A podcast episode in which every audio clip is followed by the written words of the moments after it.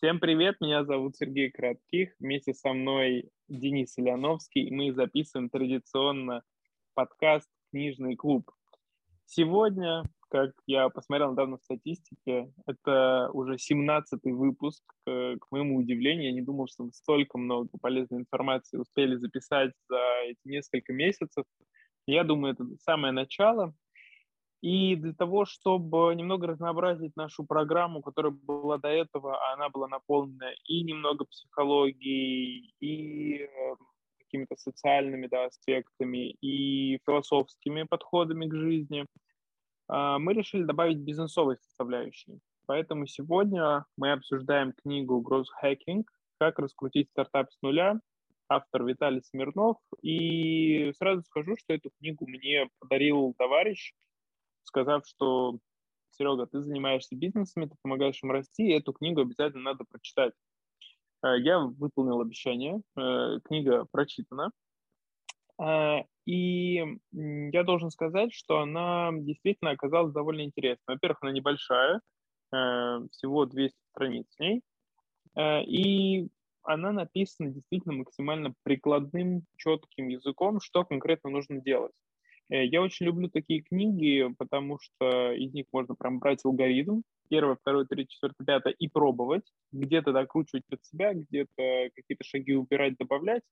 И с другой стороны, я такие книги не очень люблю, потому что когда ты ее читаешь и понимаешь, что это алгоритм, тебе хочется все это сделать, ты понимаешь, что тебе это нужно все сделать, а для того, чтобы это сделать, нужно объяснить команде, а это значит, нужно со всей командой прочитать эту книгу, чтобы все прочитали, все говорили на одном языке. И с одной стороны, это объединяющий элемент, а с другой стороны, момент такой, знаешь, как бы отложенного эффекта.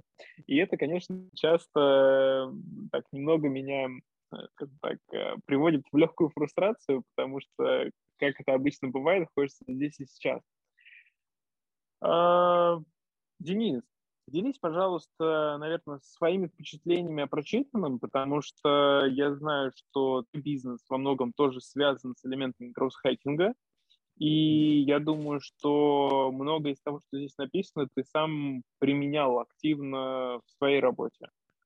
Слушай, так, не то, что да, не то, что применял, у меня даже небольшой такой флешбэк из прошлого всплыл, а, потому что однажды у меня прям был пример яркий такого бомбоносного гроусс-хакинга а у нас компания выросла за в течение недели, буквально за пару дней, в десятки раз, примерно в 20 или в 40 раз а, у нас увеличилась прибыль.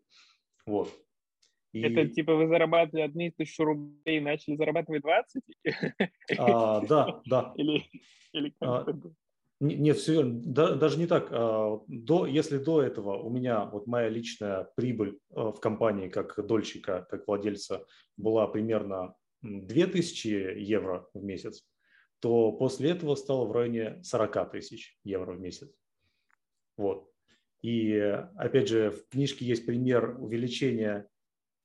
Ну, это больше, чем 2000 рублей. Ну, это, это примерно получается в 20 раз, если я сейчас верно посчитал. Вот, и в книжке есть пример а, того, как там компания увеличила свой оборот на 27 тысяч э, долларов, по-моему, в месяц, да, я, я могу привести пример из личного опыта, когда мы увеличили прибыль каждого владельца на почти что 40 тысяч евро. То есть а, а, а всей компании увеличилась там ну, почти на 100 тысяч евро. Если считать обороты, то и больше 100 тысяч евро в месяц. Правда, это недолго продлилось. Вот, опять же, как в книжке написано, что все вот эти эффекты кросс-хакинга, они а, очень быстротечные. Не стоит рассчитывать, что это будет длиться ну, какой-то продолжительный период. Ну да, действительно, growth hacking во многом связан с тем, что ты находишь э, актуальную нишу, актуальный растущий тренд, ты в него включаешься, понимаешь какие-то особенности и добавляешь это в свой бизнес, чтобы, соответственно, быстро вырасти. Давай тогда постепенно пойдем вообще, э, как мы уже любим это делать, да, с контекста.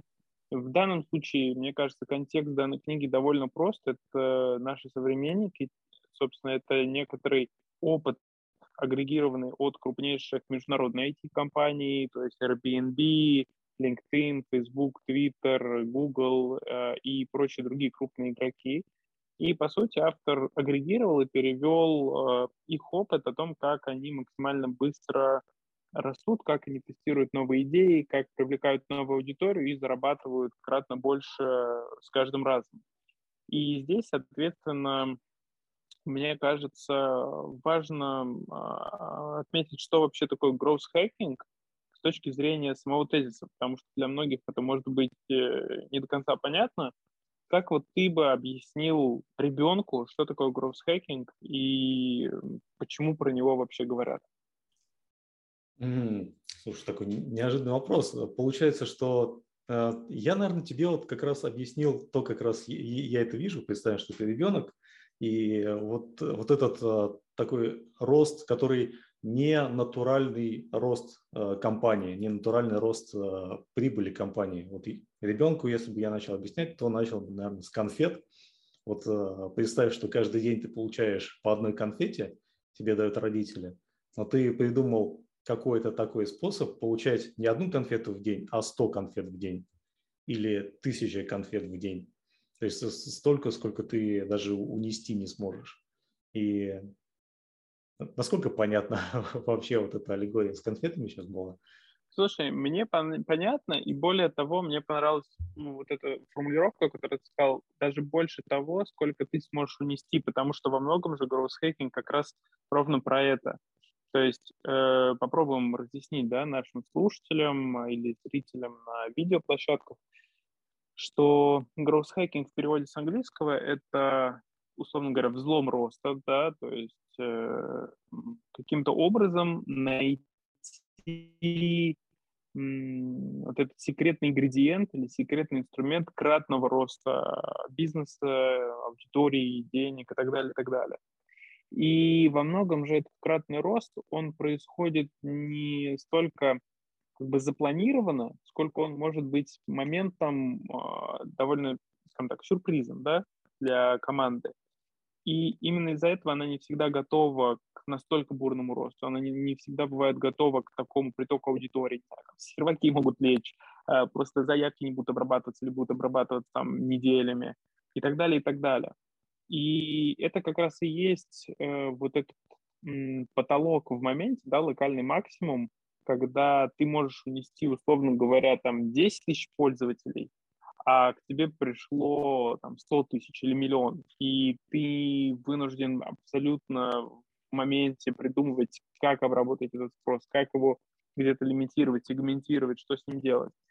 А, поэтому вот мы сразу так пришли как раз к каким-то да, ограничителям, которые очень хорошо задают рамки, что growth hacking — это эм, тот самый рост бизнеса, э, который, я думаю, укладывается где-то в мультипликаторах от, там, наверное, x10 в моменте, да, для бизнеса и до условной бесконечности. Ну, это получается такое создание положительного стресса для компании. То есть, если когда у компании нет денег, нет сотрудников, она не может выполнять там, свои обязанности, это негативный стресс, потому что обычно все демотивируются при, при, таких обстоятельствах. А когда у вас лежат сервера от нагрузки, когда у вас там ломятся кассы от того, что в них деньги уже невозможно запихивать, это, это положительный стресс, его все хотят и к нему все стремятся. Такие проблемы решать гораздо более приятно, чем проблемы там с недостатком выручки. Ну, я с тобой соглашусь. И для того, чтобы завершить вот эту идею с э, вообще тезисом, да, с контекстом, э, буквально на десятой странице книги обозначено, что сам цикл вот этого гроу-хакинга да, или growth hacking, если на английском, состоит из четырех этапов. Первый – это анализ данных, второе – генерирование идей, третье – приоритизация экспериментов, четвертое – тестирование. И почему я решил обратить внимание именно вот на это предложение, потому что все эти четыре этапа звучат очень академично. Ну, то есть, э, если ты там учился в университете, готовил курсовую, диплом или участвовал в каких-то научных исследованиях, ты прям сразу видишь, по сути, э, некоторые этапы научной работы, да, довольно классической. И когда ты понимаешь, что анализ данных, генерирование идей, приоритизация экспериментов и тестирование, это реально, ну, как бы типа не совсем связано с бизнесом. Бизнес это вроде бы там ты, придумал продукт, начал продавать, тебе нужно больше продавать, не знаю, рекламу запускать, что-то еще делать. А здесь какие-то новые термины, и мне кажется, что для классического восприятия бизнеса это какой-то новая немного призма, на мой взгляд. Вот как ты для себя вот этот момент видишь? Слушай, ну здесь, наверное, даже не... А можешь, пожалуйста, повторить еще раз, э, переформулировать мысль? Я начал про нее думать, и она сразу вылетела из головы. Вот видишь, мы начали говорить про академическую среду, и сразу мозг такой, так, академическая среда, я хочу делать деньги, я не хочу думать.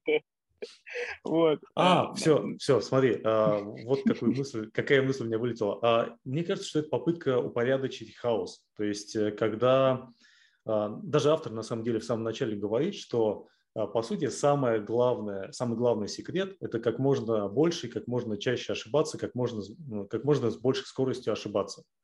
А, а вот, вот этот процесс, который он предлагает, что там в движении идеи, там формирование некой группы по под проект, там как-то а, попытка разложить все на части и делать все последовательно по инструкции, это попытка вот упорядочить хаос, наверное, с той целью, чтобы просто ну, можно было а, хоть, хоть какие-то действия делать в этом направлении. Потому что если ты скажешь просто пытайся, Э, в пустоту, делая все возможное, то э, людям будет сложно это имплементировать в свой, в свой бизнес и в собственную работу. А когда даешь какую-то инструкцию, которая, возможно, недостаточно эффективна, но она работает, то это уже какой-то плюс. Я вот Слушай, да, я здесь с тобой полностью соглашусь. И мне кажется, это как раз и есть самый качественный скачок от бизнеса в понимании такого как бы прям предпринимательства, предпринимательства, да, такого базового, к бизнесу как системе. Мы, по-моему, даже немного раньше уже про это говорили, что человек так или иначе живет в огромном количестве бессознательного, и любые модели — это попытки как-то для себя э, сформулировать модель восприятия жизни, некоторую призму, через которую тебе проще интерпретировать э, явления, которые происходят, ну и как-то, соответственно, просто с этим жить, этим управлять. И в данном случае ты абсолютно верно сказал, что история с а, вот этим моделированием бизнеса не из разряда идеи, там, сделай много продаж, а там, обрати внимание вот на это, там, посмотри, сколько у нас покупало людей, а, подумай, как мы можем увеличить это количество и так далее, и так далее, оно помогает как раз э, декомпозировать задачи на более понятные короткие шаги и каким-то образом более эффективно использовать доступные ресурсы. Вот. Э, мне кажется, это очень важным. И... Но все равно же все сводится к продажам. Mm-hmm. То есть автор все равно в итоге говорит, что нужно все результаты оценивать в каких-то полезных э, для компании метриках, которые ведут к прибыли, э, к получению прибыли. Ну, потому что, по сути, к прибыли ведут деньги, да. То есть Тут, наверное, такой дисклеймер важный, как-то, э, который вынести в нашем как раз разговоре, что мы сейчас в этом выпуске говорим конкретно про бизнес, поэтому мы во многом опускаем э, вопросы человеческих эмоций, что правильно, что неправильно, деньги это хорошо или плохо и так далее, и так далее. Мы говорим про то, что есть бизнес, и главная задача бизнеса генерировать как можно больше выручки, и желательно, чтобы эта выручка еще была с минимальными издержками, то есть э, создавала максимальную прибыль. Да, то есть прибыль – это выручка минус издержки, соответственно, э, максимизировать прибыль – это задача любого бизнеса. И в данном конкретном случае действительно вся книга про growth hacking читается как будто это э, такой сборник инструкций для м, команды, как выстроить вот эту систему продаж таким образом, чтобы о вас знало как можно больше людей, чтобы эти люди с максимальной конверсией приходили, то есть как можно больше количество этих людей приходило и покупало ваш продукт, чтобы они пользовались и еще потом приходили, приходили, чтобы вы это могли обслужить. Вот мне Но... кажется, что здесь такой мотив. Я думаю, здесь еще с учетом того, что автор говорит не только про то, как компании начинали, он в основном упоминает всякие известные компании, типа там Facebook, э, там Airbnb, ну, компании, про которые мы все знаем.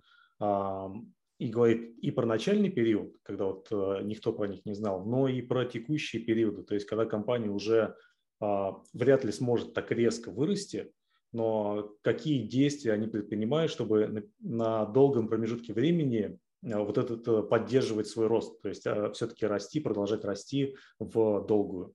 И там часть советов, она относится как раз к тому, как вырасти быстро, а часть советов я их воспринял как раз э, как советы для того, чтобы ну, просто не загнуться со временем.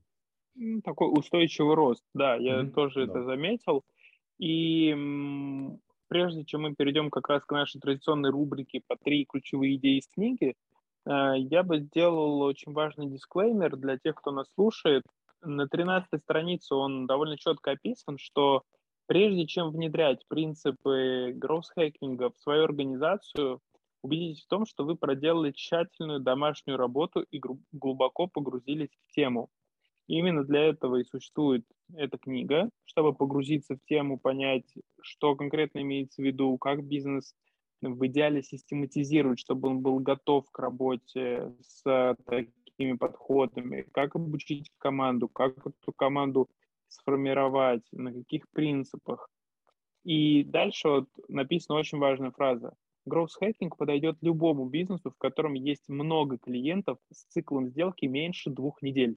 Вот это очень важно, мне кажется, потому что я часто наблюдал за тем, как э, компании, у которых большой цикл сделки, например, да, или э, небольшое количество клиентов, они стараются брать вот эти известные популярные фишки от крупных компаний, пытаются себе внедрить, потом как бы смотрят, у нас не получилось. Мы вот влили огромное количество денег, но не вышло. И здесь очень важно, у любого инструмента есть своя зона применимости, так же, как у, у молотка. Да? Ты молотком забиваешь гвозди, э, ты молотком пилить не сможешь. Вот, поэтому э, обратите внимание, что то, что мы сегодня обсуждаем, это инструменты, которые в большей степени применимы к бизнесам, где есть большое количество клиентов с небольшим, то есть с коротким циклом сделки. Что значит цикл сделки? Это значит, что, условно говоря, продажи происходят ну, в среднем раз в две недели, может быть, раз в месяц. Э, но это какие-то такие более-менее рекуррентные платежи, которые возвращаются. То есть условная модель подписки или модель, не знаю, регулярной покупки э, там, каких-то бытовых товаров, образовательных курсов, еще чего-то. Вот. Э, при этом это важно понимать, что если вы продаете, например, большие там консалтинговые проекты или архитектурные проекты, которые вы можете делать, не знаю, там 5 штук в год, скорее всего, это, этот инструмент не в полной мере вам подойдет. Поэтому ну, с... обратите на это внимание. С этой точки зрения я могу добавить, что у меня как раз компания с очень длинным циклом сделки, у нас около года, а, ну, полгода, ну, может быть, и год, и два года. А, то есть это прямо очень много, это очень сложно отследить но в книжке есть все равно полезная мысль на эту тему, что можно обращаться к уже текущим твоим клиентам э, с вопросом, а что еще я для вас могу сделать, или как-то пытаться их э, возобновить, и там отчасти есть тоже некие подсказки того, как можно возобновить контакт. И в целом вот это как раз может пригодиться и при длинном циклом сдел- цикле сделки, а когда у тебя клиент на самом деле уже твой, вы с ним уже mm-hmm. знакомы, но как, э, как можно от него ну, какую-нибудь еще, например, пользу ему принести дополнительную, которую ты, может, даже не, не подозревал, что она возможна. Сергей, ну что тогда... Да, то есть часть в любом случае подходит. Вот, просто обратите внимание, что целиком инструмент все-таки направлен чуть на другие. Да, в основном, конечно, а, на, на, на более короткие. Что, какая у тебя первая, первая Ну, мысль? давай тогда перейдем к, mm так, к первой мысли. Я прям я как-то воспользуюсь лайфхаком и пойду по главам, потому что сразу в первой главе автор пишет про команду, а как э, уже вы знаете, я сторонник всего, что про людей, про human experience, про на развитие потенциала, про взаимодействие, корпоративную культуру, поэтому первая глава для меня, она прям, а, как это, обязательная. Я рад, что здесь она первым написана, потому что сразу автор пишет, что в данной модели очень важна команда. очень важно совместить все необходимые роли в команде, наделить их именно тем функционалом, который им, по идее, должен быть присущ, чтобы а, было четкое разделение зоны ответственности, чтобы каждый понимал свой функционал и, исходя из этого функционала, мог реализовывать задачи, вкладывать это как бы в общую копилку команды, четко фиксировать эти результаты и дальше развиваться. Итого, какие роли базово автор здесь выделил? А, лидер команды, продукт-менеджер, разработчик, маркетолог, аналитик, дизайнер – и здесь можно сразу сказать, что, скажем так, это все роли, которые действительно относятся во многом к IT-проектам. Это создание некоторого контента, его грамотная упаковка, доработка и так далее, и так далее. А, соответственно, если мы говорим про сами роли, что значит лидер? Лидер это то, э, это тот человек, которого мы обсуждали еще на самой-самой первой книги, которая была в нашем подкасте, а, книга про 10 ошибок инвесторов, где тоже было написано, что в любой команде, когда инвестор на нее смотрит, он, а, по идее, хочет увидеть такой MVP, минимально жизнеспособную команду, да, и там обычно есть как раз этот лидер-визионер. Так вот, лидер — это как раз та самая роль, которая помогает а, за счет своей экспертизы генерировать э, идеи, вектор развития э, команды, продукта. И это человек, который умеет вдохновлять. То есть это человек, у которого есть э, определенное видение, которому он хочет привести команду. При этом лучше, конечно, чтобы этот человек поним, обладал пониманием различных метрик и мог оценивать объективно, как команда и куда движется, и мог помогать как-то решать внутренние вопросы на таком а, уровне культурного взаимодействия. Продукт менеджер – это человек, который управляет процессом создания продукта и следит за тем, чтобы сам продукт правильно функционировал. То есть это человек, который э, максимально погружен в функциональную часть продукта э, и в как раз вот эту, наверное, проектную практику да, того, какой срок, что должно выйти, почему именно это решение должно выйти, а не другое, то есть некоторая задач и так далее, и так далее. Плюс это человек, который в том числе может хорошо взаимодействовать с аудиторией, то есть тот, кто может собирать обратную связь по продукту, он понимает, как эта обратная связь может улучшить и как сформулировать задачу для других ролей. А, например, для разработчика, который непосредственно пишет код, который создает этот продукт да, в цифровой среде. А, ну, если мы говорим не про цифровую среду, то это условно человек, который как инженер да, создает физический какой-то продукт. И, соответственно, этот человек использует такой инженерный подход, э, дизайн мышления. Э, в данном случае дизайн — это не про архитектуру мы говорим, а про инженерную да, составляющую. Вот. Что касается маркетолога, то это человек, который как раз продумывает, как создаваемый продукт сделать максимально привлекательным для аудитории, на которую он направлен, как его упаковать, как определить более точно целевую аудиторию, ее запросы, как настроить там рекламу и так далее, и так далее. Аналитик – это тот, кто собирает информацию, а, агрегирует, смотрит различные тренды, паттерны поведения пользователей и так далее, и так далее. И дизайнер – это человек, который, по сути, создает элементы, который помогает как раз упаковать продукт в зависимости от э, особенностей поведения, психологии, целевой аудитории и так далее, и так далее. И вот эта команда, она за счет четкого разделения функциональных обязанностей может закрывать все необходимые этапы, стадии и аспекты разработки продукта и взаимодействия с пользователем. Я думаю, что в целом команда здесь довольно четко описана, и более того, там даже есть ряд инструментов того, а, как проводить планерки с командой, как с ними обсуждать, 15-минутки ежедневные и так далее, и так далее.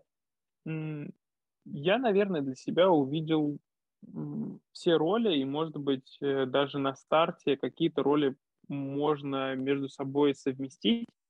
Вот, мне так кажется, что там, да, текущих реалиях там условного маркетолога кто-то пытается совместить с дизайнером или продукты там с дизайнером, в некоторых случаях, в зависимости от компетенции, да. При этом в целом функциональное разделение довольно понятно, и я бы, наверное, мог рекомендовать э, такой формат команды для тех, кто хочет э, создавать свой продукт и ну, здесь как-то его развивать. Автор э, оговаривается в книжке, что э, такой вообще подход к работе, он очень изнашивает людей. Э, я как человек, который видел это изнутри, могу сказать, что очень, да, изнашиваются дизайнеры. Вот в первую очередь, вот первый слой, первый, кто отваливается, и программисты, конечно. В этом плане у меня есть несколько советов, которые автор, по-моему, не давал такие в книжке. Во-первых, дизайнеры, программисты, которых вы используете для продукта, и дизайнеры, программисты, которых вы используете для маркетинга, это разные люди. То есть это не просто один человек, которому объяснили, как ты делаешь это и как ты делаешь это. Это просто э, идеологически даже разные люди. То есть как, как э, сделать гарантированно плохой продукт. Возьми дизайн, дизайнера, который делает маркетинг, и отправь его на продукт. Как сделать гарантированно плохую рекламу, возьми продуктового дизайнера и отправь его делать маркетинг. Такая же штука с программистами. Вот, и то есть здесь нужно прямо вот разделять людей, искать людей, которые целенаправленно занимаются именно маркетинговым дизайном, они гораздо лучше с этим справляются. А, и такая же штука с программистами, но тогда возникает вопрос, а, для того, чтобы это делать быстро и а, безопасно, Потому что если мы делаем IT-продукты, здесь очень важна на самом деле сейчас безопасность, особенно в больших компаниях. А, то опять же с таким подходом, который нам автор а, дает в книжке, это очень опасный подход. А, если ты стараешься делать как можно быстрее, скорее всего, ты будешь забивать на безопасность. И если ты даже вот выделяешь программиста, который направленно делает маркетинговые продукты, опять же, с его маркетинговой направленностью, скорее всего, он не сильно смотрит на безопасность. И нужно учитывать, что вот все, что вы тестируете, а, лучше это выделять в какой-то отдельный контур, который а, не несет в себе функциональности вашего всего приложения и не может каких-то ну, витальных э, частей там повредить. То есть это сначала тестируется на MVP, если оно сработало, то оно заносится в основной продукт. То есть это отдельно уже довольно продолжительная работа по переносу. Но ни в коем случае, ну, по крайней мере, я не, не рекомендую сразу это делать в основном продукте. Как ты знаешь, ты своей речью только что увеличил э, косты в представлении любого, кто нас сейчас слушает. Косты – это с английского cost издержки, да, для тех, кто, может быть, э, не силен там, английском или бизнесовой терминологии. А, и ты прямо сейчас такой, так, вам нужна не одна команда, а две команды. Сразу такой, так, в среднем там этот специалист стоит столько-то, еще x2, да ну, зачем вообще открывать этот бизнес? Пойду Нет, торговать. Ну, но с другой стороны, просто если ты будешь использовать... Вот приблизительно так сейчас это звучит. Просто если ты будешь использовать тех же самых, у тебя, возможно, текучка увеличится. То есть тебе придется ну, все равно дополнительные расходы там, использовать для найма HR, для как-то обучения. Ну, давай сделаем так тогда, да, да, да. Я предлагаю а, разделять в нашей сегодняшней дискуссии тогда а, некоторые градации бизнесов, да, потому что в любом случае понятно, что если вы запускаете какой-то новый продукт, то у вас MVP, и там и три человека хорошо, чтобы вы набрали, просто которые бы что-то делали. Просто э, почему я эти роли отдельно вот сейчас осветил, потому что э, для меня они больше как функциональные единицы. То есть как те функциональные зоны, которые важно закрыть. Возможно, так получится, что, например, нас сейчас слушает команда там как раз из трех ребят, не знаю, там где-нибудь в Екатеринбурге или Воронеже, у которых есть идея сделать некоторый продукт. Вот вас трое, окейтесь, э, какие функциональные роли вы между собой делите, чтобы, соответственно, вы не упустили важный фронт работы, чтобы вы его просто сделали. По мере роста, по мере того, что вы будете получать деньги или там, не знаю, к вам ребята будут видеть, что вы делаете, и будут на энтузиазме присоединяться, ну, конечно, вы можете увеличивать штат э, и уже делить более дискретно эти задачи. Главное, чтобы вы эти функциональные зоны для себя увидели. И я абсолютно с тобой, Денис, согласен, что когда мы говорим уже про команды, которые скажем так, стабильно зарабатывают там, ну, например, не знаю, миллион в месяц, может быть, больше, да, и у них уже начинают появляться возможности а, к расширению, то постепенно, да, какие-то блоки работ делать отдельно от основного продукта, то есть понять, где ваш основной функционал, который должен просто работать для того, чтобы вы стабильно получали вот эту операционную да, прибыль для себя, а, для работы, и где те идеи, которые вы можете тестировать. Это абсолютно верно ты подсветил, я полностью тебя поддерживаю. Ну да, и я тогда то, тоже внесу уточнение, что для, для маленьких команд, конечно, не нужно вот это разделение у вас, потому что MVP – это и есть весь ваш продукт. Зачем еще как-то искусственно разделять? Вот, ну, ну, давай тогда к твоему тезису, потому что я знаю, что тебе есть что рассказать, и я очень ждал этого, э, этой встречи, чтобы узнать какие-то лайфхаки. Вот. В общем, у меня первый тезис, э, я его уже немножко обозвал, это как можно чаще ошибаться с как можно большей скоростью. Это, собственно, самый главный а, вообще принцип гроусс-хакинга. И автор, по-моему, достаточно явно тоже об этом выражается, что вот э, там все остальное, оно тоже важно, но вот самое главное, как можно чаще ошибайтесь. То есть не нужно рассчитывать, что все все, а, что вы делаете, будет приносить какую-то выгоду вам. Скорее всего, наоборот. Скорее всего, оно будет только в минус идти. А это все делается для того, чтобы какой-то один, какая-то одна из этих попыток окупила все, что было до этого, все неудачные попытки, и дальше уже пошло в плюс. И э, из книжки можно сделать э, такую ошибку выжившего, потому что автор э, перечисляет в основном в большей степени как раз именно успешные кейсы то есть когда у компании что-то получилось, но не перечисляет все те кейсы, когда ничего не получилось, компания просто потратила деньги. Как, знаешь, есть а, не анекдот, а рассказ. Сын спрашивает папу, папа, а почему у бобра такие большие зубы? И вот а, как бы, как бы, как может ответить папа? Либо потому что а, бобру с такими большими зубами проще грызть деревья и как-то через через такую степень обосновать, а можно сказать, что, знаешь, а просто все бобры с маленькими зубами умерли, и поэтому остались только бобры с большими зубами. Вот, и здесь, наверное, такая же, такой же принцип. Все эти бесчисленные идеи, которые тестировались и, возможно, были гениальные, большая часть из них бесполезна.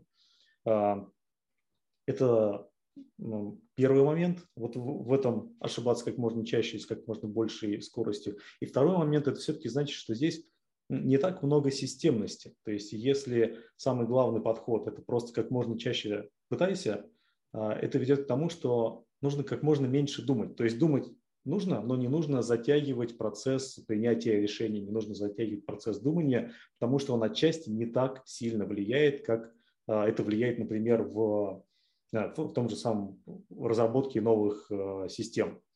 А, ну, опять же, или какую-нибудь инженерную задачу возьми, там вот важно сидеть, попланировать, вот, а здесь, наоборот, важно как можно чаще как можно больше вот этого всего производить, как, как можно больше попыток а, делать.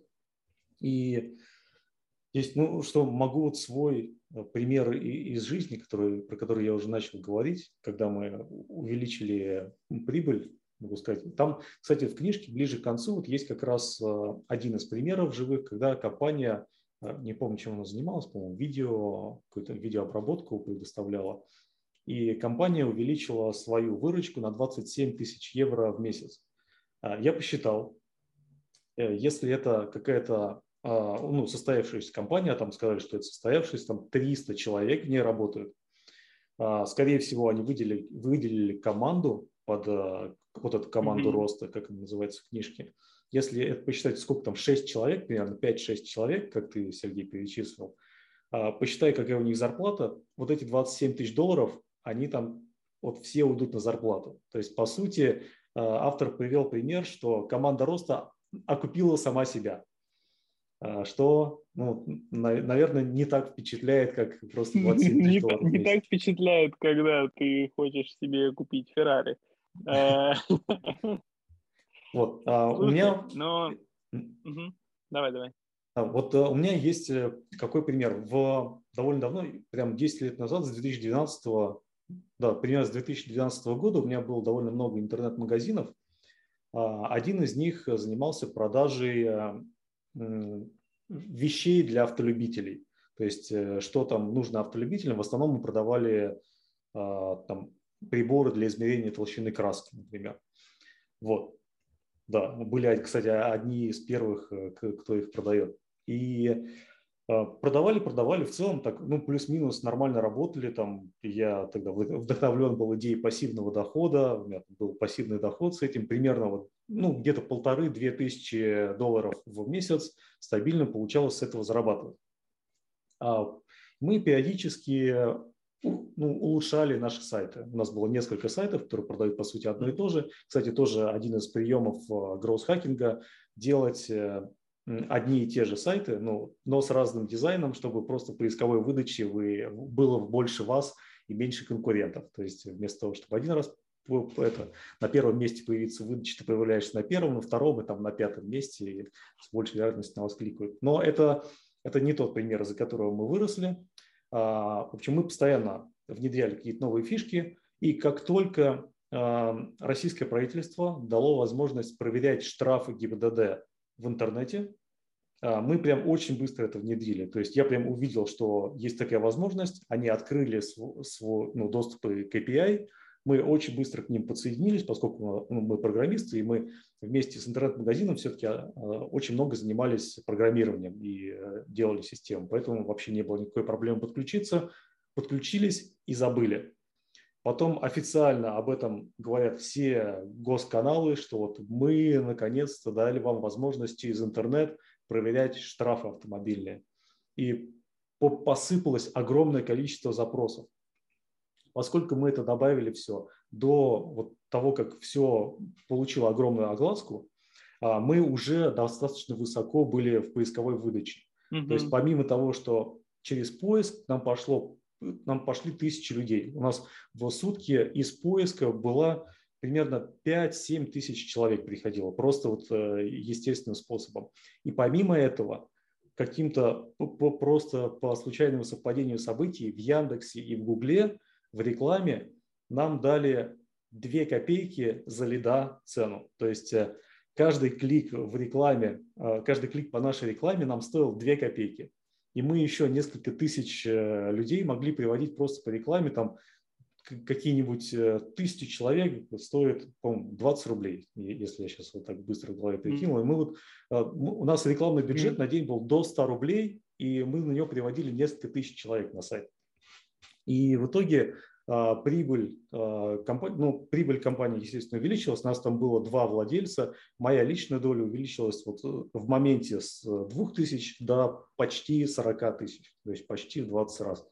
И я себя в то время очень хорошо чувствовал, могу сказать. У нас были очень хорошие проблемы, как мы до этого говорили. Нам нужно было где-то закупать, нам нужно было там склады организовывать. Но на тот момент ты не дочитал книгу до конца, да? Да, но тогда я еще не знал, что это все временно, это все закончится. Вот да, естественно, оно закончилось. А, но в целом это вот мое такое дополнение к книжке. Там в книжке же есть примеры успешных кейсов того, как сработал гроусс-хакинг. Вот вам еще один кейс, как, как можно поступать. Ну, то есть заводить какие-то у себя релевантные, непрямые ну, вот. а, сервисы. То есть у нас, например, был сервис по продаже а, приборов для автолюбителей. Мы сделали бесплатный сервис для автолюбителей по проверке а, штрафов, и просто люди приходили проверять штрафы, заодно у нас что-нибудь покупали. Слушай, мне э, понравилось то, как ты это описал, еще своим примером подкрепил. Я из того, что ты назвал, услышал для себя несколько важных моментов. Первое, то, что важно все-таки в бизнесе структурировать шаги, и вот эти шаги как раз про анализ, э, формулирование гипотез, их там, э, тестирование и э, последующий сбор данных, это действительно те шаги, которые важно делать, потому что на них ты можешь управлять процессом, ты можешь аналитизировать. И с другой стороны, то, что вот ты в конце сказал, да, как свой пример роста, я, наверное, человек чуть более рационализирующий и, скажем так, стратегически мыслящий, мне как раз важно все выверить, вот, ну, то, то есть такие основательные шаги сделать, а ты больше как бы такой вот деятельный, как ты да, сказал, то есть э, типа вот есть какая-то идея, быстро запилили, попробовали, о, нормально работает. Или вообще забыли, а она потом что-то принесла.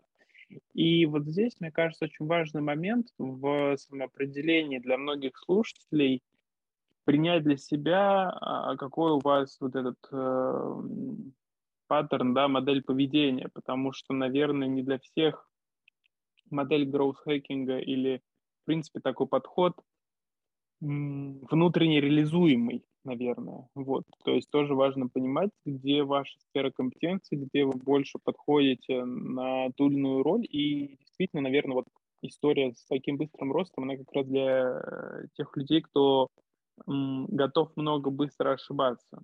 Понятно, что всем стоит в той или иной мере да, там, прокачивать все компетенции и стратегические, и тактические, и так далее, и так далее.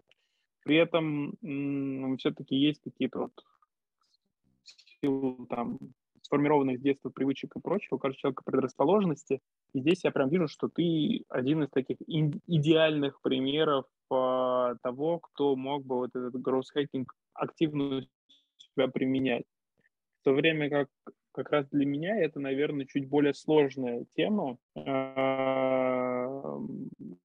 Я люблю как-то, да, увидеть ботину, в ней там разобраться и так далее, и так далее. И это довольно интересно для меня. Вот это наблюдение, которое сейчас для себя получил, оно прям дает ответы на большое количество вопросов.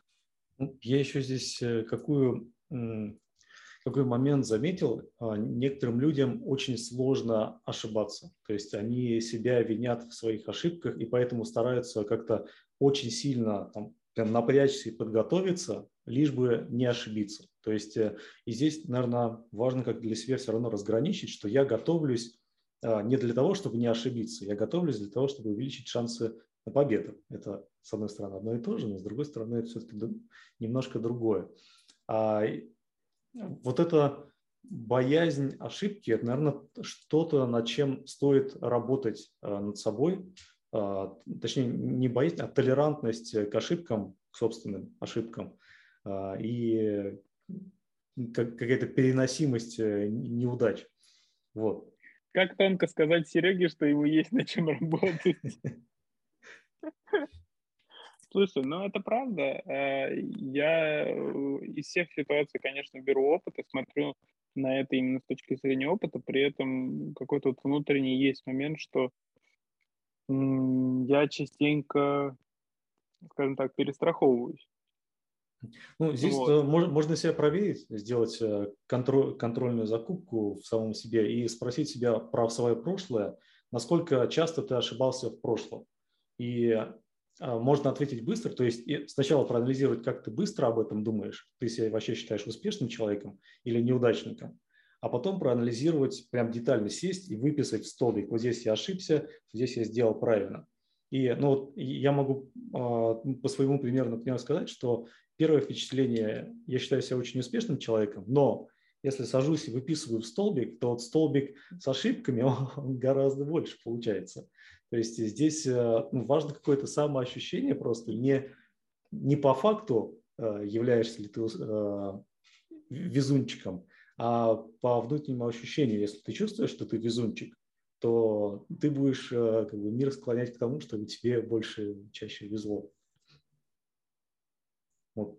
Ты как-то пытался так анализировать, Сергей? Ну, Считаешь это же как раз вот история это же вот как раз история про то, что мы в первой книге обсуждали еще про 10 э, ошибок инвестора, про то, что когда инвестор смотрит на проекты, он как раз э, берет за себя там пул, условно говоря, из 10 проектов, зная, что 9, ну там 7, скорее всего, точно провалится, 2, дай бог, там выйдут в ноль, и один даст настолько большую э, прибыль, что перекроет все остальные, которые провалились.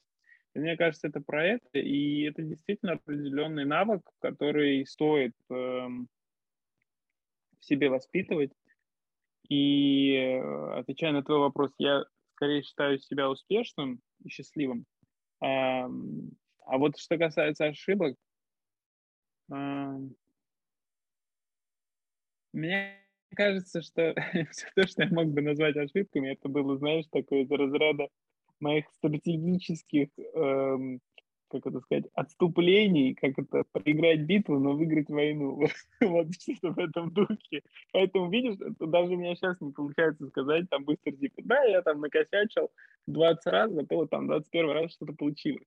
Ну, это моя особенность, я ее принимаю такой, и я призываю наших слушателей тоже, если вы стараетесь как-то рационализировать то, кто вы, что вы, что нормально, что ненормально в этом мире, Просто принимайте себя таким, какой вы есть. Это, это ваша реальность, ваша правда, у каждого она своя. Ну, такие разные, наверняка и вы тоже очень разные.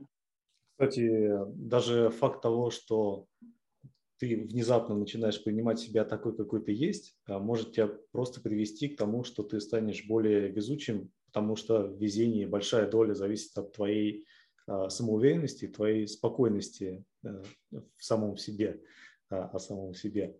И как только ты перестаешь э, нервничать там, по, каким-то личным мотивам, то как-то и люди к тебе начинают по- по-другому относиться.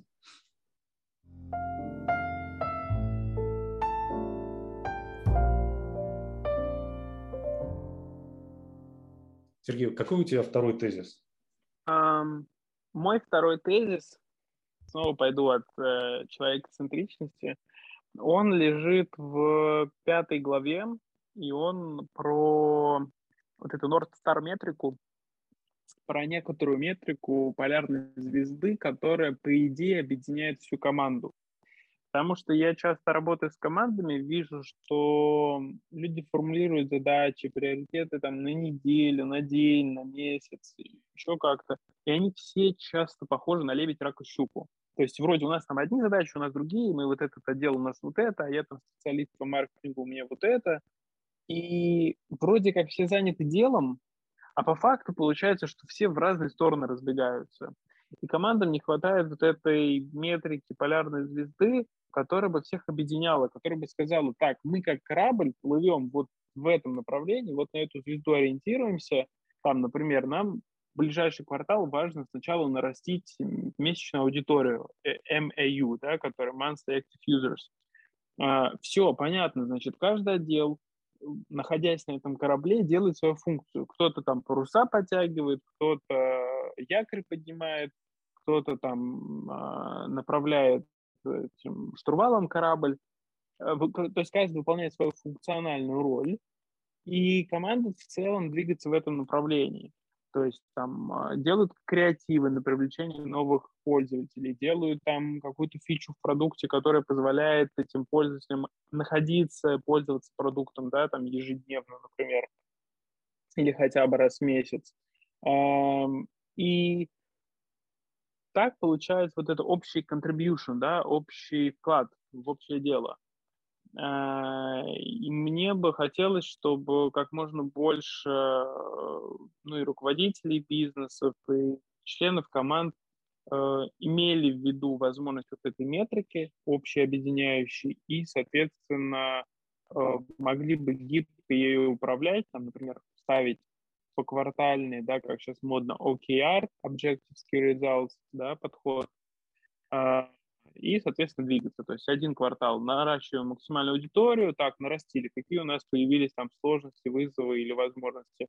А, у нас там NPS проседает. Хорошо, давайте на ближайшие три месяца мы поставим задачу повысить там условный NPS, ну, качество, да, удовлетворенность э, пользователей. Там попробовали, посмотрели, да, круто, у нас пользователи удовлетворены, их там десятки тысяч, но мы не получаем денег. Окей, значит, следующий квартал мы там ставим на монетизацию. Как нам сделать так, чтобы эти удовлетворенные пользователи дали нам больше денег? И вот такой подход, он всю команду как-то направляет в единое русло, как мне кажется. Вот, поэтому это мой второй тезис. Слушай, а здесь же большую роль играет э, руководитель. И вот именно же руководитель дает вот эту цель, и от э, его личного влияния на людей зависит, э, будут ли люди его слушаться или не будут его слушаться. Даже не то, что слушаться, а примут ли они эту цель и будут ли они реально к ней стремиться. И здесь... Поэтому я обычно в стартапах, стартапах стараюсь, э, чтобы команда принимала решение совместно. Потому что часто на, на этапе MVP все-таки не деньги привлекают людей, а возможность что-то поменять. Там чуть другая мотивация. Когда мы говорим mm. про корпоративную среду, там тоже вовлеченность команды важна, но действительно там, условно говоря, есть большой фактор гигиенический, и это деньги. И там, как бы, ну, ты пришел, мы тебе платим, поэтому делай. Ну, вот, здесь еще важно... я бы здесь чуть скорректировал. Здесь еще, наверное, важно сохранить команду маленькой, потому что когда у тебя команда маленькая, ты еще можешь, ну, э, лидер может напрямую как-то взаимодействовать с каждым человеком и понимать, что там вот этот человек, да, он нам подходит, он, ну, он в, теме, он на волне вместе на одной с нами, а вот этот человек, ну, где-то о чем-то другом он думает, и, наверное, его можно поменять. А вот в больших компаниях и в больших группах это уже не так эффективно работает, и отчасти поэтому тоже и автор говорит, что ну, называет команду не такую большую, не говорит, что тебе нужен отдел там, из 150 человек, который будет заниматься этим. Тебе нужно довольно ну, маленькое количество Обычно, людей. да, это команды, которые называются две пиццы, да, команда, которую можно кормить двумя пиццами, это условно там 5-7 человек, а, которые активно взаимодействуют. И, по сути, те роли, которые я вначале обозначил, они как раз укладываются в это число. И здесь что еще, наверное, хочется добавить к твоему тезису. Ты вначале такую хорошую метафору привел с кораблем. Мне прям вспомнилось, э, вспомнился Джек Воробей, а, извиняюсь, капитан Джек Воробей. А, Это лучшая поправка, которую я слышал. Прям нативная такая. Вот. И, ну, собственно, «Пираты Карибского моря», когда, мне помню, в первой части у меня был вот этот компас, который, типа, чудесный компас приведет тебя во туда, второй, куда ты хочешь. Ну, или во второй. Ну, в общем, там в одной части у него был вот этот компас, и он вот, такая ценная очень штука. А, а в, наверное, в следующей части у него этот компас сломался. То есть он перестал понимать, чего он хочет. Перестал понимать, э, вот, куда направлять команду. И тогда вот вся ценность этого бесценного компаса, она просто развеялась в прах. И такая же штука с руководителем – то есть, когда ты понимаешь, чего ты хочешь и куда вы с командой идете, тогда вы делаете что-то полезное. Как только ты перестал это понимать, как только ты засомневался а, в своей цели, то команда это увидит. И, и все на этом.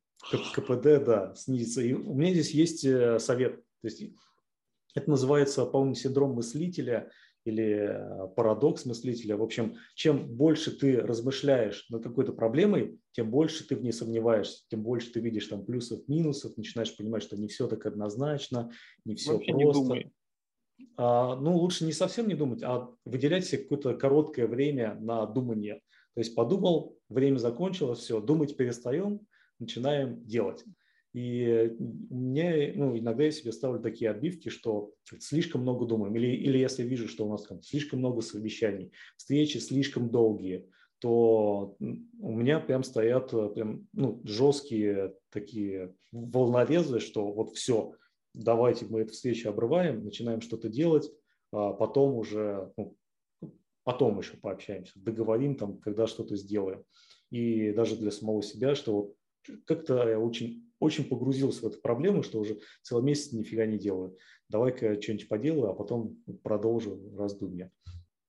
Интересная вот. практика. Э, очень похожа на э, как называется, эффективные совещания, э, которые тоже там стараемся клиентов проводить, когда часто бывает долго размышляют, придумывают.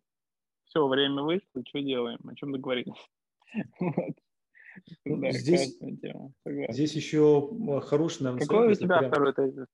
А, да, давай. Угу. Да, а если говорить прям про совещание, то здесь помогает, что а, не нужно на совещании всем давать слово, особенно если у вас там 5 и больше человек приходит на совещание, должно быть там 2-3 человека, которые реально аргументируют, которые ну, могут принимать решения. Остальные приглашаются как слушатели, чтобы они были в курсе, если они там ну, нужны, если они могли иногда заметку ставить. То есть не нужно со всеми все обсуждать, потому что каждый новый человек увеличивает время на обсуждение не даже не геометрически, ну, короче, экспоненциально. Оно не просто там в два раза увеличится, оно увеличится в 4, в 6 раз просто с каждым добавлением а, одного человека. Вот, в общем, У меня второй тезис такой, что автор в книжке у себя говорит, что если ты все сделал правильно, если ты правильно настроил компанию, а, правильно произвел все действия, то лиды, словно люди, которые к тебе придут, это уже будут твои потенциальные клиенты, уже горячие клиенты. То есть с маркетинговой компании тебе сразу приходят горячие клиенты. Здесь я довольно много а, общался с маркетологами. А, хочу вставить заметку даже не столько к автору, к книге, а сколько к маркетологу. В общем, все маркетологи просят описание твоего клиента, портрет клиента. И мы, например, можем очень подробно составить этот портрет. Он у нас вот прям, я даже его могу сейчас сказать, это а, руководитель IT-отдела в банке. Ему, скорее всего, от 30 до 50 лет, зарплата 150 тысяч плюс, скорее всего, даже 300 тысяч плюс. А, мужчина, женщина без разницы. А, ну, по-моему, довольно подробное описание. Просто по профессии мы уже, то есть таких человек в России тысячи полторы-две, вот прямо не больше. Это, это довольно узкая группа, если считать, что в России 140 миллионов человек. А, ни один маркетолог не сказал, что отлично, мы сейчас на нее старгетируемся, и будем по ней работать. Потому что а, когда маркетологи просят, ну, давай скажу, не все, наверное, я надеюсь, не все, а ну, довольно многие просят тебя описать твоего клиента, ты должен это описать в тех терминах, с которыми работает площадка, на которой вы будете размещать рекламу. И многие маркетологи привязаны к площадке Facebook. То есть это Facebook, Instagram, большая часть работает именно с ней. А эта площадка позволяет тебе старгетироваться по пол, возраст, география. Три критерия, все, больше ни по каким критериям старгетироваться нормально, качественно невозможно. Ну, по крайней ну, мере, там есть истории со всякими лук-лайками. Ну, это если у тебя уже там есть посетители, если, да, вот если у тебя свежие все-таки. Профессиональненькие истории. Да, и здесь, э, ну, наверное, хочется как-то к маркетологам обратиться. А, хочется большей креативности, что ли, то есть э, а, не отвязаться немножко от площадок, от того, что вам позволяет делать площадки, а, на которых это все размещается, а подумать, какие еще варианты есть. Возможно, там и, возможно, в этой области как раз и лежит вот эта область гросс-хакинга, когда ты делаешь что-то не так, как все остальные, и вот тут можно выстрелить. Ну, отчасти я могу сразу сказать, что это не только к маркетологам относится, именно привязка к инструментам, привязка к площадкам, это и к дизайнерам много относится. Почему изначально, когда вот только появился там, графический дизайн, он был таким страшным, там, со страшными тенями, потому что Photoshop делал такие тени по умолчанию, и люди просто привязывались к Photoshop, привязывались к тому, что он умеет, а, и делали то, что он умеет в первую очередь. Собственно. Ну, смотри, здесь же история такая, что вот эта thinking out of the box, э, она требует дополнительных когнитивных ресурсов, мышления, действий и прочего. А, просто как раз плавно перехожу к своему третьему тезису. Э, в широком смысле капиталистический мир, он же направлен на получение максимальной прибыли минимальными усилиями. И поэтому конечно же, проще сделать типовое решение, почему сейчас многие SaaS решения, да, Software as a Service, э, многие платформы и прочее стали лидерами рынка, потому что они дают типовое решение, требующее минимальное количество э, дополнительной вот этой мыслительной энергии в моменте, и это дает деньги. Поэтому я сам за креатив, я сам за уникальность э, именно в тех аспектах, где не требуется стандартизация, потому что я как раз такой сторонник, с одной стороны, стандартизации всего, что функционально является просто базовым, и сверху надстройка вот эта креативная, как ты говоришь, да, чтобы давать большую ценность э, для тех, кому она нужна в этом моменте. И третий тезис, к которому я прихожу, а, он будет чуть больше философский. Просто по прочтении этой книги и после просмотра на Netflix фильма документального Social Dilemma. Э, вот «Социальная дилемма» — это документальный фильм, где выступают э, ребята, ну, сложно сказать, что ребятами, это уже взрослые, созревшие люди, кто-то был там управляющий в Фейсбуке, в Твиттере, в Пинтересте, в других крупных компаниях, которые в какой-то момент задались вопросом, а что вообще мы делаем, эти социальные сети, как они влияют на мир, задались вопрос метики. И ушли из компании, начали движение как бы в сторону регулирования рынка социальных сетей и всех платформ.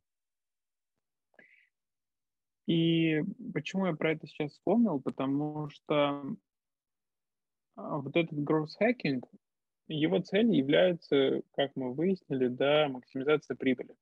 Максимизация прибыли за счет использования ресурса, где ресурс — это люди, в первую очередь. То есть э, Инстаграм, Фейсбук и прочее, они зарабатывают не за счет того, что это платформа, где вы можете общаться. Они зарабатывают за счет нас, пользователей. А, и, к слову, в фильме довольно интересная такая была цитата э, на английском фильме, что в мире только в бизнесах, э, ну, в формах бизнеса есть э, понимание клиента, которое озвучено как users, пользователя. Это рынок наркотиков нелегальный и социальные сети. Ну, социальные сети и все сервисы, которые есть. Только они являются users, ну, в английской этимологии слова. И во многом это так, потому что социальные сети и многие сервисы – это же определенная зависимость. И почему так? Потому что за счет как раз гроусс-хакинга, а гроусс-хакинг – это во многом подход все-таки сформированный на такой, как в экономике называется, бихевиористской э, теории, теории поведения. Э, он ставит во главу угла как раз эту обратную связь, что для пользователя важно, как бы пользователь был готов поменять свое поведение или как мы можем поменять его поведение для того, чтобы а, заработать больше денег. И вот то, что я сказал, почему мы, то есть раскрываю термин, почему мы а, как люди являемся на самом деле продуктом этих компаний, да, ресурсом для них, потому что они-то зарабатывают не с нас, они зарабатывают с рекламодателей. Все эти площадки, социальные сети зарабатывают за счет того, что они продают э, нас как потенциальных зрителей рекламы рекламодателям. И нами во многом смысле управляют эти рекламодатели. Те, кто больше бюджета внесут в рекламные кампании, в различные креативы, во всю эту информацию, те и будут э, управлять нашим мозгом, потому что мы будем видеть эту информацию. Она будет нам подбираться искусственным интеллектом в сети, мы будем все больше и больше погружаться вот в этот пузырь из этой информации, и мы будем видеть мир как будто через эту правду, но она не будет являться абсолютно истиной. И в этом а, фильме в том числе довольно четко говорится про то, что социальные сети э, и этот эффект, к чему он ведет, он ведет к кардинальной поляризации общества э, в целом. Вот, и что и там со стороны детей увеличивается количество там попыток селф-харма, ну, причинения вреда самому себе и, в принципе, насилие и прочее, прочее, в силу как раз вот того, что э, рекламодатель, его же задача как можно больше продать, а то, какой это эффект будет влиять на пользователя, на его поведение, не так важно. И учитывая, ну, в целом международную там обстановку, все ситуации, это все более и более становится наглядным. Много, много же мы не видим тоже, как в мире происходит. И вот здесь для меня сама книга про гроусс-хакинг дала ответ фундаментальный про меня лично, да, такой небольшой момент, как я сказал, философии, э, глубинного такого раскрытия. Я в какой-то момент понял, что я, наверное, не из тех людей, кто hacking на данном этапе своей жизни делает. Потому что я часто сталкивался с тем, что я вижу многие возможности на рынке, как их можно быстро реализовать, на этом, так, хорошо заработать. При этом по ряду внутренних убеждений я ставлю вопрос этики выше этого. И я этими инструментами не пользуюсь. И вот когда я посмотрел, ну и прочитал книгу, посмотрел фильм, я понял, что, наверное, в сегодняшнем подкасте третий тезис, который я хочу ввести, который я не увидел в книге, это вопрос этики. Это вопрос того, что мы прекрасно понимаем, что лучше всего продается, ну, скажем так, не научные труды, не научные книги, там, какие-то исследования, а продается что-то легкое, быстрое, понятное и так далее. А, и я бы все-таки э, для команд, которые хотят расти, как минимум звездочкой помечал, а, как, а какую миссию мы несем в этот мир, и даже там делая это, получая ресурсы для дальнейшего развития, как мы, что мы держим в голове, как э, побочный эффект того, что мы делаем. Это для меня кажется очень важным, Плюс э, я все больше работаю с бизнесом, из года в год вижу, что любой бизнес – это в некотором смысле машина, которая так или иначе начинает поедать своего создателя, начинает им управлять. Потому что для того, чтобы бизнес рос, вам нужно в него инвестировать. А чтобы он рос быстрее, вам нужно больше инвестировать вы заработали какую-то сумму, соответственно, большую часть этой суммы проинвестируйте, чтобы заработать еще больше. И в какой-то момент, особенно глядя там на в широком смысле, да, культуру западную, мы это немного обсуждали, да, в плане там кредитных карт, ипотек и самого финансового потребления, видно, что как бы люди, вот, вот этот как бы снежный клубок э, того, сколько ты заработал, сколько ты потратил, он только нарастает. И это для меня, как для человека, кто интересуется вопросами этики и sustainable uh, development, да, устойчивого развития в целом, это, конечно, ставит передо мной вопрос, а есть ли какое-то другое решение? Или оно отсутствует? Вот такую философскую мысль я решил озвучить. Я вместе с вот этой книжкой, с Hacking, прям одновременно читал книжку Льва Толстого «Так что же нам делать?». А, и вот ты сейчас э, высказал мысль как раз э, очень похожая на то, что Лев Толстой а, высказывал вот в своей книжке меня а. так радуют твои сравнения. Мне кажется, я каждый выпуск ты просто меня приравниваешь к таким великим людям. Это восхитительно. Не, ну, давай справедливости ради, мне тоже эта мысль понравилась. Я думал, ох, какой классный мужик. А, я разделяю... Ты про меня, что ли? А, в том числе. В основном про Толстого, конечно. Вот. В общем, он говорил о том, но в итоге он это все сводил к тому, что деньги – это зло там, я не знаю, сводишь ли ты сейчас свое выражение к тому же, но в итоге э, Лев, Лева своими рассуждениями как раз э, подводил к тому, что э, именно деньги заставляют людей как бы наращивать вот этот снежный ком, что ты должен больше зарабатывать, чтобы больше тратить. Это еще тогда, когда культуры потребления не было. Это конец 19 века, еще до революции. Я думаю, И... это всегда было. Просто ну, у нас людей больше становится, масштаб растет, и, и я быстро скорректирую, держи пока мысль да, в голове. А, я не считаю деньги злом, я считаю деньги лишь инструментом, инструментом, который каждый может использовать по-своему, так же, как и любое явление в мире, да, то есть нас окружают факты, и только наше мнение о факте дает оценку положительную или негативную. Я э, просто наблюдая за этой картиной, испытываю некоторое внутреннее беспокойство касательно будущего. Я из тех людей, кто, ну, как мне кажется, довольно искренне смотрит на будущее, и э, тема созидания, преемственности для меня очень важна. И поэтому, когда я вижу подобные явления, у меня все равно в голове возникает мысль, как бы я не старался позитив для себя переформулировать, но возникает мысль, что как-то вот этот снежный коп не туда движется. И я в заключение сейчас вот важный момент скажу, что здесь как раз, мне кажется, срабатывает эффект вот этой э, мы упоминали эксперимент, когда э, тебе показывают там листок бумаги, например, белый, ты говоришь, что это белое, а все вокруг тебе говорят, что это черное. И ты такой, может, на самом деле это черное. И в потреблении ведь то же самое. Ведь э, получается так, что эм, ты как бы себе говоришь, окей, я готов жить минималистично, я готов э, ездить на простой машине, конечно, мне функционально надо просто добраться из одной точки в другую. Мне надо там еще что-то там сделать минимально.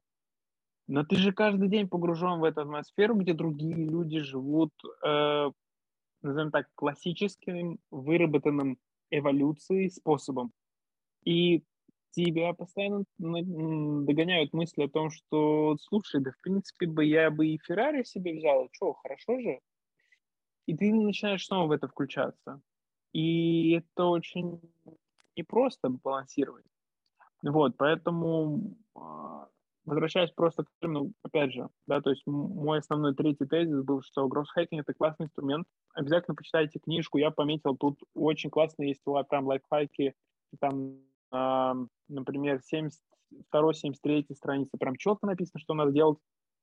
Просто поставьте вот эту этическую цель, дополнительно для себя, потому что, мне кажется, так будет чуть более устойчивым развитии человечества.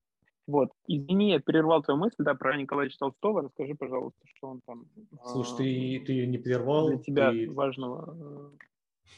Э, ты невольно дополнил и расширил. Собственно, а, к чему а, о, о чем очень много говорил Лев Толстой, о чем мы все знаем, что он там, опрощение. Там, Лев Толстой сам пахал поле, он сам пришел. И вот как раз в книжке а, «Так что же нам делать?» он рассказывает, и на самом деле во многих своих поздних книжках он рассказывает, почему он пришел к опрощению. Собственно, к тому, что собственно, и он, и многие, например, восточные философы а, в том числе философия Дау, если не ошибаюсь, тоже очень много про это говорит, что зло, оно не в том, что мы куда-то неправильно идем, а зло в том, что мы в целом идем, и, возможно, идем слишком быстро, возможно, мы слишком много от себя требуем.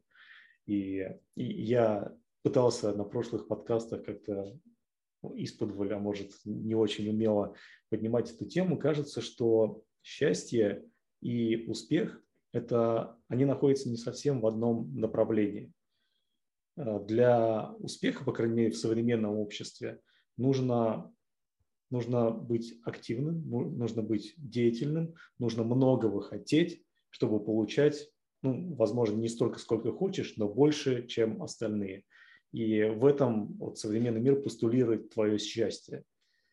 А, но кажется, что когда ты доходишь до вот этого предела, когда ты получаешь больше, чем остальные, в том числе, например, Лев Толстой тот же самый, он э, граф, он по праву рождения просто уже был гораздо выше всех остальных. А, но при этом вот ты доходишь до этого предела, но все равно не, не встречаешь этого счастья. Кажется, что тебя все время обманывали, что весь этот мир, он э, пытался тебя заставить э, сделать то, что ему нужно, только если там, в прошлом это делалось э, побоями, там, какими-то физическими усилиями, через рабство, через э, голод, какими-то прямыми способами, то сейчас это делается через обещания. А, но, но это все равно вранье. И в итоге и Толстой как раз к этому пришел, что счастье, оно простоте, счастье, оно в бездействии. И опять же, вот, поправьте меня, пожалуйста, может, я неправильно выбрал школу э, восточных, э, восточной философии. По-моему, Дао школа про это говорит, что счастье в бездействии, э, истина в бездействии. И Кажется, Там я, я могу чуть ошибаться тоже. Действительно, это восточная школа. Там даже есть дополнительный перевод не столько как бездействие, сколько невмешательство. Mm. А, вот есть даже вот я изучал все эти культуры, и так боюсь сейчас ошибиться. Джайнисты, может быть, как будто. А, по-мо- по-моему. Помню прям книжку, даже, может быть, я ее когда-то предложу нам почитать про культуру, и там рассказывалось, что это были одни из самых богатейших людей в Индии, а при этом они вели такое образ что они ни во что не вмешивались. Они даже там, ну, как-то боялись наступить, не знаю, на насекомые, еще что-то. То есть они настолько как бы вот э, никак не повлиять на мир вокруг, что это удивительно. Вот, и да, да, невмешательство, в этом, наверное, есть какая- какая-то часть счастья. При этом, знаешь, касательно успеха, чуть тебя тут дополню, я проводил авторский мастер-класс про успех. Может быть, даже, кстати, стоит его провести еще раз, например, в онлайне. Кому интересно, пишите в комментариях под этим подкастом, э, под этим выпуском. Я проводил такой мастер-класс, где как раз создавал некоторую линейку успеха. Я, как мне кажется, нашел очень интересный способ, э, скажем так, сделать себя минимально успешным, при этом минимально достаточно успешным. Вот. И в целом как-то для себя определить, что такое успех. Э, по крайней мере, обратная связь была очень интересная после мастер-класса. Вот. Э, думаю, поделюсь, если это будет интересно. Да, мне уже интересно. Я обязательно под выпуском напишу просьбу. Класс. Давай тогда а, твой третий э, тезис из этой книги, и будем постепенно двигаться к завершению. Ну, мой третий тезис – это противоречивость э, советов. То есть, опять же, он, наверное, отчасти выплывает из первого, что а, нету какого-то, какого-то готового сценария, нужно пробовать все. Автор говорит, например, что нужно делать а, процесс регистрации в продукте как можно проще.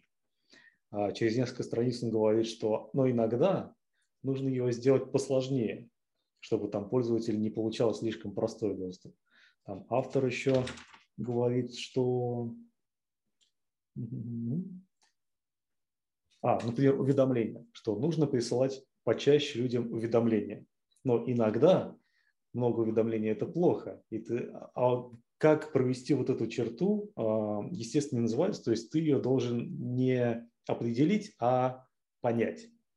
То есть нет Нащупать никаких... через ошибки, да? Да, ну, ведь да. факт. Нащупать через есть, ну, ошибки. Ну, нужно и так делать, и так делать, и смотреть, э, там, на, на каком моменте оно будет максимально оптимально. А, и опять же, это все сводится к тому, что нужно как можно больше пытаться и туда, и сюда, потому что готового рецепта нету, и нету никаких объективных показателей, по которым ты вот эту черту, а, на которой остановиться можешь выделить заранее, чтобы сразу в нее целиться. Нужно вот такой баланс соблюдать, пока оно не уравновесится. Вот. И... Мы опять заканчиваем на философской мысли. Ты же понимаешь, это уже, как это сказать, знаешь, эм, это странно. Мы взяли бизнесовую книгу. Я вот просто для себя сейчас сижу и думаю, за весь этот выпуск мы, ну дай бог, там два-три каких-то конкретных примера сказали. Но вот из всех тех алгоритмов, что написаны в книге, мы практически ничего не перечислили, типа 1, 2, 3, 4, 5. Хотя тут реально много. Вот у меня вся книга, если вы посмотрите, вот я тут полистаю, э, она вся в пометках. Все, все изрисовано, исписано. Э, Я не понимаю, как это работает. Мы, мы, мы немного, мне кажется... Не, ну, отчасти вот эти примеры в книжке, они же все-таки больше мотивирующие, а, чем а, практически. Слушай, есть... ну, там конкретные прям шаги есть. Ну вот, э, давай э, сейчас э, пометим нашим слушателям. Например, глава 6. Ты видел. Да, глава 6. А, так, я вот здесь прям помечал себе пунктами методики э, генерации идей. Э, записывайте. Значит, сейчас я скажу, откуда лучше начать. Там просто отдельно есть блок про ТРИЗ. Э, это теория решения изобретательских задач. Это, кстати, отечественная, скажем так, разработка, довольно интересная, полезная. Там огромное количество принципов, 19 штук расписано, что как делать. А, соответственно, первый – это методика TRIZ, про нее подробно написано. Второе – это mind map, то есть карта мыслей, графическое представление, упорядочивание ваших идей и мыслей. Например, вы пишете там выручка. Выручка для вас – это увеличение э, стоимости, увеличение количества продаж. Что значит увеличение количества продаж? Это значит, что больше пользователей, больше покупок на одного пользователя – больше, там, не знаю, каких-то вариантов товаров, так далее, так далее. Что значит увеличение стоимости? Это увеличение стоимости бренда, это повышение цены, это какие-то еще вещи. И вот так вот расписывайте, и дальше на концах этого дерева, майндмэпа, да, карты, вы пишете конкретную гипотезу, что можно сделать, чтобы это увеличить. Значит, дальше. Третье – это мозговой штурм. Вы в команде можете применить самый простой способ генерации идей, это мозговой штурм, когда вы вместе садитесь, не критикуя друг друга, то есть поддерживая все предложения, которые есть, накидываете мысли, идеи, пишите на стикеры и так далее, и так далее, и, соответственно, формируете некоторый спектр возможных решений. Четвертое. Морфологический анализ. Это то, что помогает вам найти решение с помощью уже известных решений. То есть вам важно составить некоторую таблицу того, какие есть решения, в чем они заключаются, точнее, эм, построение таблицы, в которой прочитаются основные элементы, составляющие тот или иной объект, и, соответственно, все способы реализации э, элементов этого объекта. То есть вы как бы перестраиваете некоторые решения по-новому. Дальше есть метод фокальных объектов, э, то есть это перенос характеристик случайно выбранных объектов на продукт. Например, вы такие думаете, так, как бы нам сделать классным там, дизайн нашего сайта путешествий? Смотрите в комнате, ага, у вас есть там телевизор, у вас есть диван, у вас есть картина, у вас есть там, не знаю, книга. Какие характеристики дивана могут помочь вам сделать э, ваш дизайн э, сайта классным? Ну, например, он там мягкий, нежный, обволакивающий. Класс, давайте добавим какие-то такие элементы, которые в дизайне там людям понравятся. У вас там есть телевизор, что у него четкая, яркая картинка. Класс, давайте это добавим. Там есть картина, о, она там каким-то образом сделана, вот людей там рамка привлекает. Класс, давайте делать, не знаю, там туры в рамках, условно говоря, визуализацию, да? То есть это вот такой способ. Дальше, следующий способ, шестой – обратный мозговой штурм. То есть, когда вы говорите, так, вот у нас есть э, там пример нашего автомобиля, как нам сделать наш автомобиль хуже? Добавить лишних килограммов, э, сделать колеса квадратные, там, не знаю, еще что-то. В общем, вы накидали идеи, и потом говорите, окей, что обратное каждой из этих идей мы можем сделать. И у вас логически появляются решения, как можете улучшить ваш текущий продукт. Дальше следующий пункт – это, условно говоря, экстремальные условия. То есть вам нужно представить, что ваш продукт будет использоваться в экстремальных условиях, как его улучшить для этих условий. Следующее – это как бы вы решали проблему в прошлом пару веков назад. То есть подумать, а как бы мы могли решить эту проблему тогда еще, когда этих технологий не было. Дальше это автоматизация. Ну, то есть посмотреть на ваш процесс, понять, что в нем можно автоматизировать. Дальше придумать новое название обсуждаемой проблеме. То есть э, э, там, вы хотите улучшить кружку, назовите ее не кружкой, а штукой какой-то, и у вас какие-то новые мысли возникнут, как какую-то штуку улучшить, как вообще по-другому можно это использовать, этот предмет. Дальше подумать о том, как могли бы расширить спектр своих услуг. Ну, в принципе, это довольно простая история. Там, например, вы, вас магазин, вы продаете корма для животных, что еще можете для них продавать? Вот пример э, конкретно, который Денис сегодня озвучивал, да, сайт для автолюбителей, что мы еще можем делать? Э, пусть автолюбители проверяют свои штрафы. Как это пришло в голову, я не знаю. Это дало свой эффект здорово. Дальше метод э, Scamper. Это метод, э, стимулирующий э, креативное мышление, как замещать э, какие-то компоненты, как комбинировать, адаптировать, модифицировать, устранять и так далее, и так далее.